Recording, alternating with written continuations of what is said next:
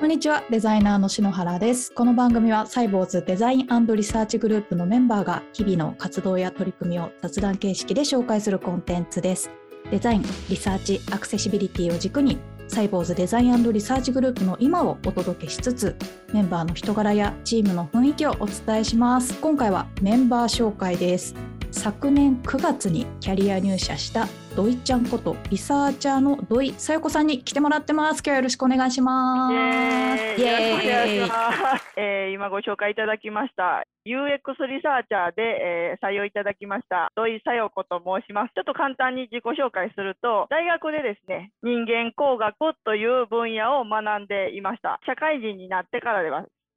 あのトイレタリーメーカーで、まあ、営業としての ID ポスデータ、ご存知ですかね？いわゆるレシート情報で、誰が何を買ったっていう、そういったデータを活用した提案営業をしていました。まあ、ちょっと転職とかも挟んでですね、の ID ポスデータを活用したマーケティングとして、あのお客様とそのドラッグストアをつなぐようなウェブサイト、アプリの開発というところにも携わったりをしていました。そんな人間です。どうぞよろしくお願いします。よろしくお願いします。土井ちゃんは転職する際にこのサイボーズデザインポッドキャストの全エピソードを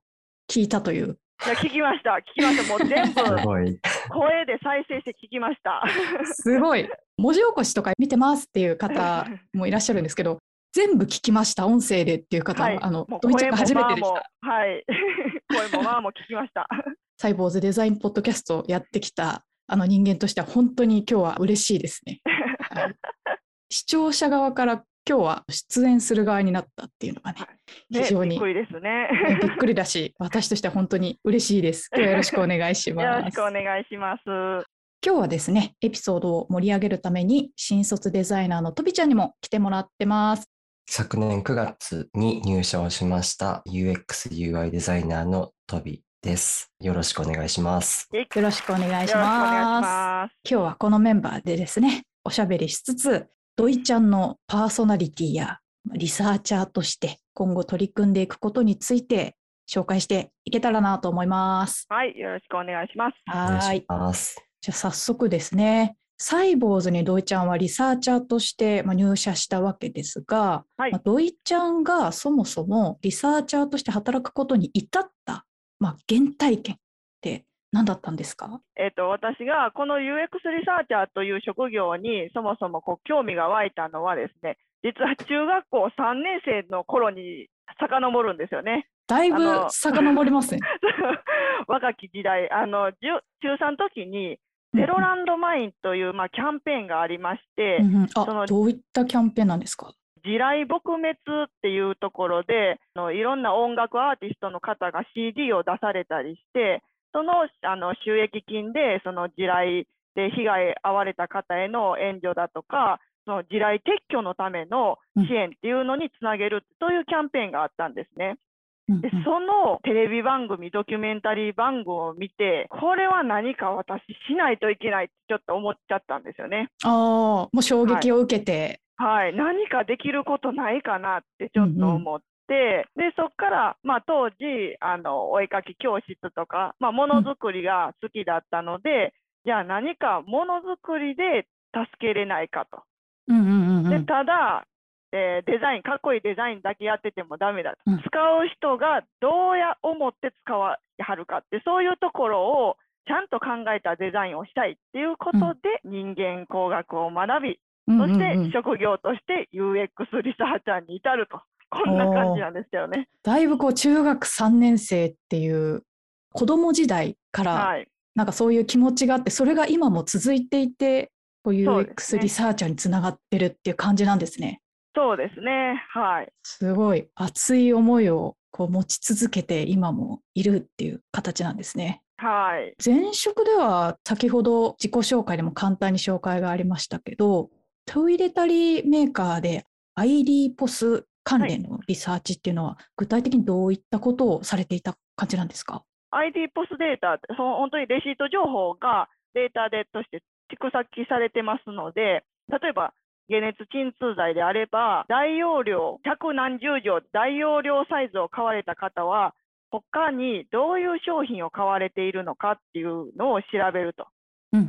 なので、例えば、ある商品を提案したいときに、じゃあその商品を使ってくれる人は誰かっていうのを、そういう ID ポスデータから人間像というかお客様像を明らかにして、その方に向けて広告を出すというか、例えばお試しクーポンを発見するだとか、そういう施策をやる、そんなことをしてたんですよね。買う人のこう人間像というかそういうのが本当に見えてくるような感じなんですね。見えます、見えます。見えます。やっぱりあの日本酒か買われる高齢者の方で、日本酒の方と洋酒好きの方では、やっぱりそれで一緒に買うおつまみのジャンルが変わってきますしね。おお、なるほど。そんな感じです。そんな感じ。えー、あ、面白いですね。はいはい。人間工学からまずはトイレタリーメーカーで、はいそういった行動をベースとしたリサーチをされていたっていうことあで。そうですね。そうう、んなんでそのトイレタリーメーカーに入ったかというと、そこのトイレタリーメーカーで生活者行動研究所っていう、まあ、トイレタリーなんで、シャンプーだとか、うん。手洗い、うがいだとか、そういった商品をどういうタイミングで、どこの場所で使ってるかっていうのは、やっぱりリサーチ、行動観察されたりするんですよね。そういう研究機関があったので、うん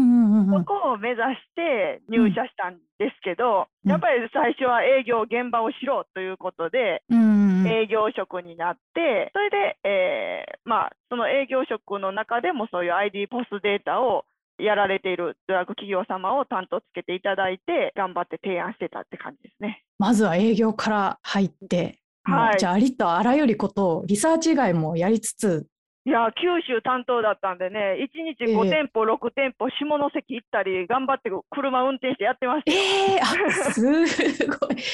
すごいですね。店頭の商品の並んでる位置だとか、配置の仕方で全然やっぱり売れ行きも変わってきますし、あ、そうなんですね。でやっぱりその店舗スタッフの方と、今思えばええヒアリングですよね。うん店舗スタッフの方に話聞いたら、うんやっぱりこの商品はね、ああいう人に提案したらすぐ売れるよみたいなのをご存知なんですよね。なんでそういう情報をいろいろ頑張って店舗回ってやってましたね。現場を見るっていうのがまず第一歩というか、そこが始まりになりますもんね。そうですね、やっぱり商談とかでも、じゃあ、この20個入りのケースを納品しますと、それをじゃあ、どこに置きましょう、どこに飾りましょうって、やっぱりそこまで具体的に詰めないと、あのドラッグストアのね、あのバイヤーさんも困ってしまいますし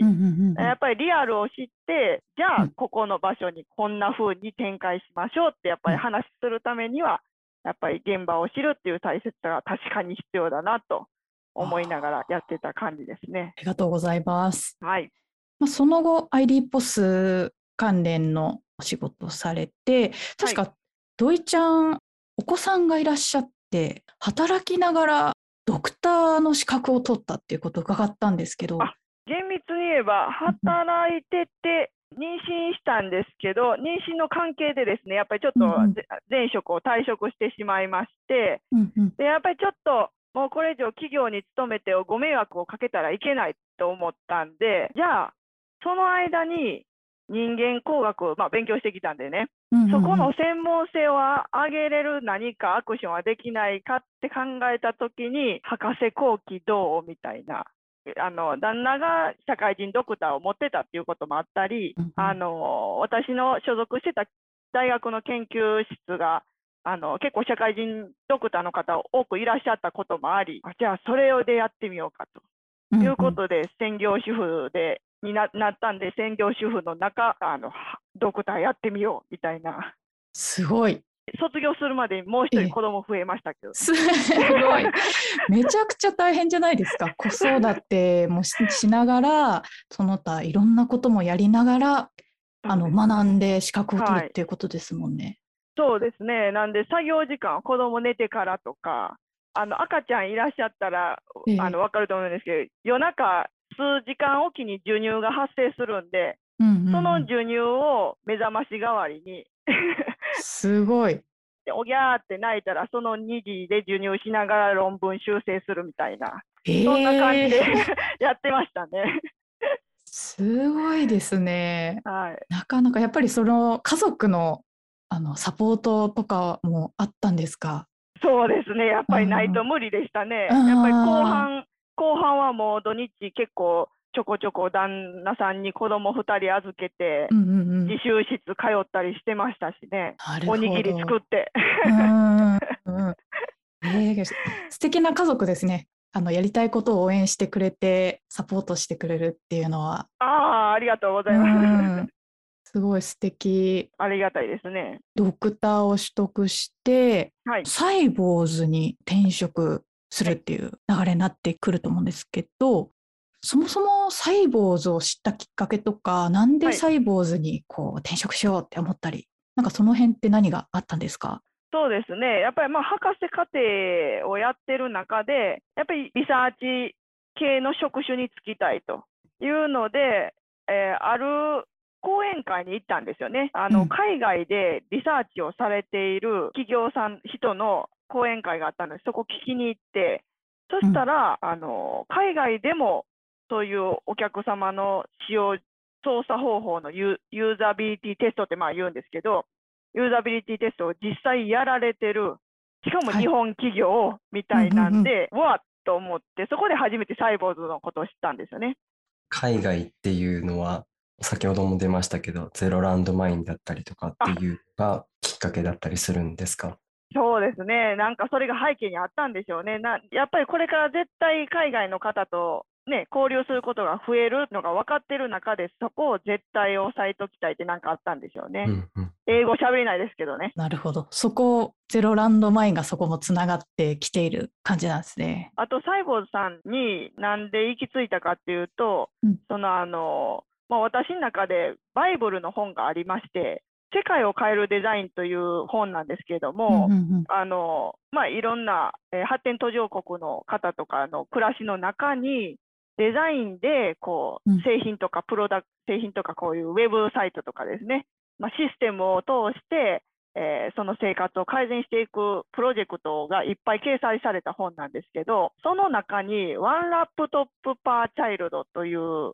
まあ、プロジェクトがあって、子どもさんに1人1台パソコンを提供しますと。それで子どもさんが学ぶ環境を、えー準備してあげましょうよというプロジェクトがあるんですね。うんで、それもすごく私の中で第二の衝撃というか、ネットさえあれば提供できることも多いとうんいうので、ちょっと IT 企業で UX リサーチみたいなのもしてて、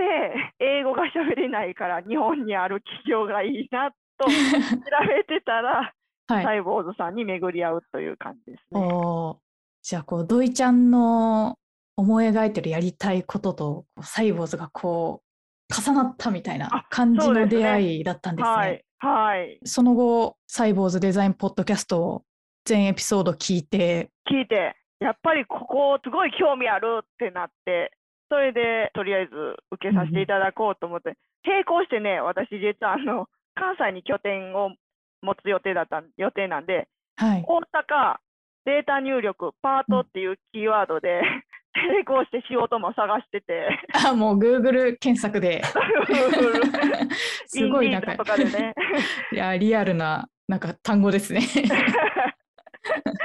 そうなんですよ。そういうのもしながら、でもうん理想はサイボーズさんやってはることめっちゃ興味あると思って受けさせていただくか迷った時にキャリア採用あはい、キャリア中途採用にも2つあってええキャリア採用とポテンシャル採用があると。うんうんあそうですねサイボーズは。ねはいめっちゃ、変わってますよね、ポテンシャル採用って。中途でポテンシャル採用っていうのはあんまり聞かないですね。ね確かにポテンシャルだから可能性なんで、こう業務としてやってはなかったけれども、そこにトライしたいっていう人うんはこちらへみたいなのがあって、で、まあ、なんとってなって、それで、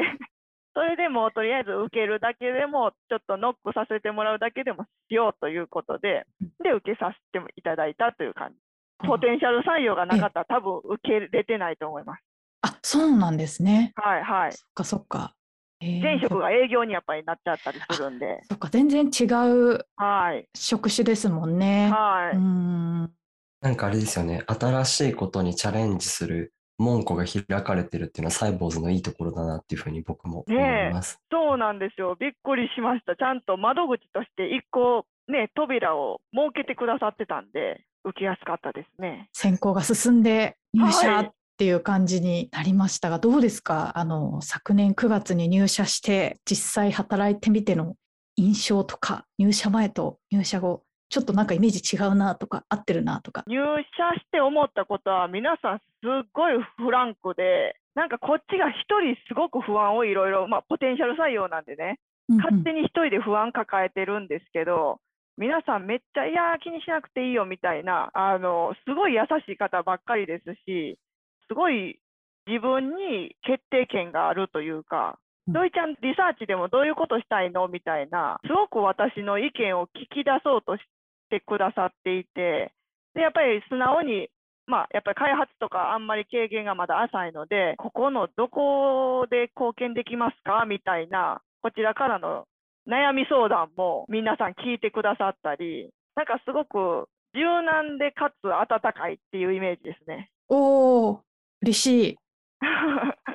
はい。確かにみんなフランクっていうのは、うん、私も感じますね。はい。とびちゃんはどうですか？多分とびちゃんもね、土井ちゃんと同じぐらいの時期に入社しているわけなので。もうそのできることを増やすっていうのを中心にあの自分が挑戦したいことをやれている環境だなっていうふうに僕も感じているのでありがたいなっていうふうに思ってます。あ、よかったです。なんかすごいいいことばっかりあの 話もらってる感じですけ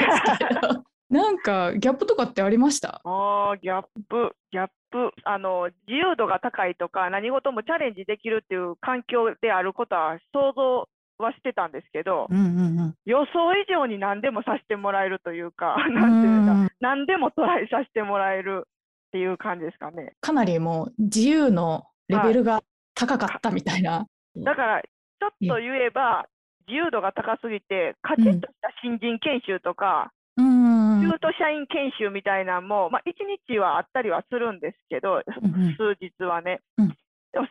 そんなに意外に中途はなかったんで、知らん間に社員になっ社員ってメンバーになってたって感じではいしたね。はいはいはい。良くも悪くあも。確かにあの私も中途でサイボーズに入社したんですけど中途はそうですねやっぱりやりたいことだったりとかあと今までの経験を生かして仕事をまあやっていくっていうことがベースになるのであんまり研修はなくてすぐ現場というか実務に入っていく感じではありましたね。なんで自分のやりたいことをしっかり持ってないと多分辛くなっちゃうっていうのはなんかうんうんうんサイボーズあるかもしれないですね。ねえ、これやってるけど、これやってていいんだろうかとかね。はいはいはいはい。確かに自由だからこその悩みというかそうですね。ありますよね。そうですね。土井ちゃんは今後サイボーズでどういったことをやっていきたいと考えてるんですか？はい、大きく2つあって、まずはやっぱり UX リサーチャーなんで、リサーチ関係ですね。やっぱうん。り製品を少しでもお客さんに使ってもらって満足してもらえるように、ユーザビリティテストの計画だったり、実施だったりっていうところをうん、数を頑張ってこなしていきたいなとうん。思っているのが1点と、でもう一つは、UX 勉リサーチ勉強会というのを実は、もう今週金曜日なんですけど、社内でやるんですよね。そうでした。そうですね。なんかあの、はい通知が来てました。土井ちゃんが勉強会やるよって。いよいよ始まりますね。参加します。あ、お願いします。よろしくお願いします。あ、そうだね。とびちゃんもね。どういった勉強会なんですか？はい。えっと、それはですね、えーまあ、自分の勉強も含めてですね、サイボーズで今までやってきた UX のリサーチ活動を紐解くような勉強会で、実際に行われた、例えば改善のプロジェクトだとか、はい。あのそういった内容を勉強会で紹介すると、社員の方に紹介すると。うんうんやっぱり意外に UX リサーチって何やってんのっていう方も結構多かったりするんで、うん。なので、自社でやっぱりこういうふうな活動をしてるよっていうことを普及することで、例えばリサーチとは違う部門の方でも、ここをこうしたらユーザー満足度上がるかなみたいな、うんうん。あじゃあそのためにこういうヒアリングしてみようかなっていうよううな、んうんうん。そういうきっかけになるような、そんな勉強会をしようとしてまいいですね。す。はい。デザイン以上にこう UX リサーチってどういうことをやるものなのか浸透してないので、なんかその辺土井ちゃんに社内で啓発とかをしてもらえるとなんか今後のリサーチ活動がもっと大きなものになっていくような感じがしますね。あの難しく考えていらっしゃる方も多いと私は思ってて、結構サイボーズさんで開発携わってる方とか、例えば広告携わってる方とか、やっぱりみんなお客さん視点で伝えようと、何かを伝えよう、分かりやすくするためにはどんな操作方法にしようって一生懸命すごい考えられてらっしゃって、実はそれって UX リサーチのすごい大切なところで、それのやり方をちょっと共有しようかなみたいな。こうするとちょっと楽にできるよとか。いいですね。はい。リサーチをどんどんみんなが使えるツールにしていくみたいな。そういう感じなんですね。はい。いや、楽しみです。ありがとうございます。そうですね。そろそろお別れの時間がやってきました。はい、今回はメンバー紹介ということで、土井ちゃんに来てもらいました。ありがとうございました。はい。えー、ありがとうございました。はい、文字起こしのテキストは後日ノートにアップする予定です。ぜひ音声と一緒にお楽しみください。そしてサイボウズデザインポッドキャストでは皆様からのお便りをお待ちしています。お便りフォームのリンクがポッドキャストの説明欄、ノートの文字起こし記事にありますのでそこからお送りください。またはツイッターでハッシュタグサイボウズデザインポッドキャストをつけてつぶやいていただいても OK です。ハッシュタグのスペルは CYBOZUDESIGNPODCAST になります。番組の感想、メンバーへの質問、リクエストお待ちしています。それではまた。バイバーイ。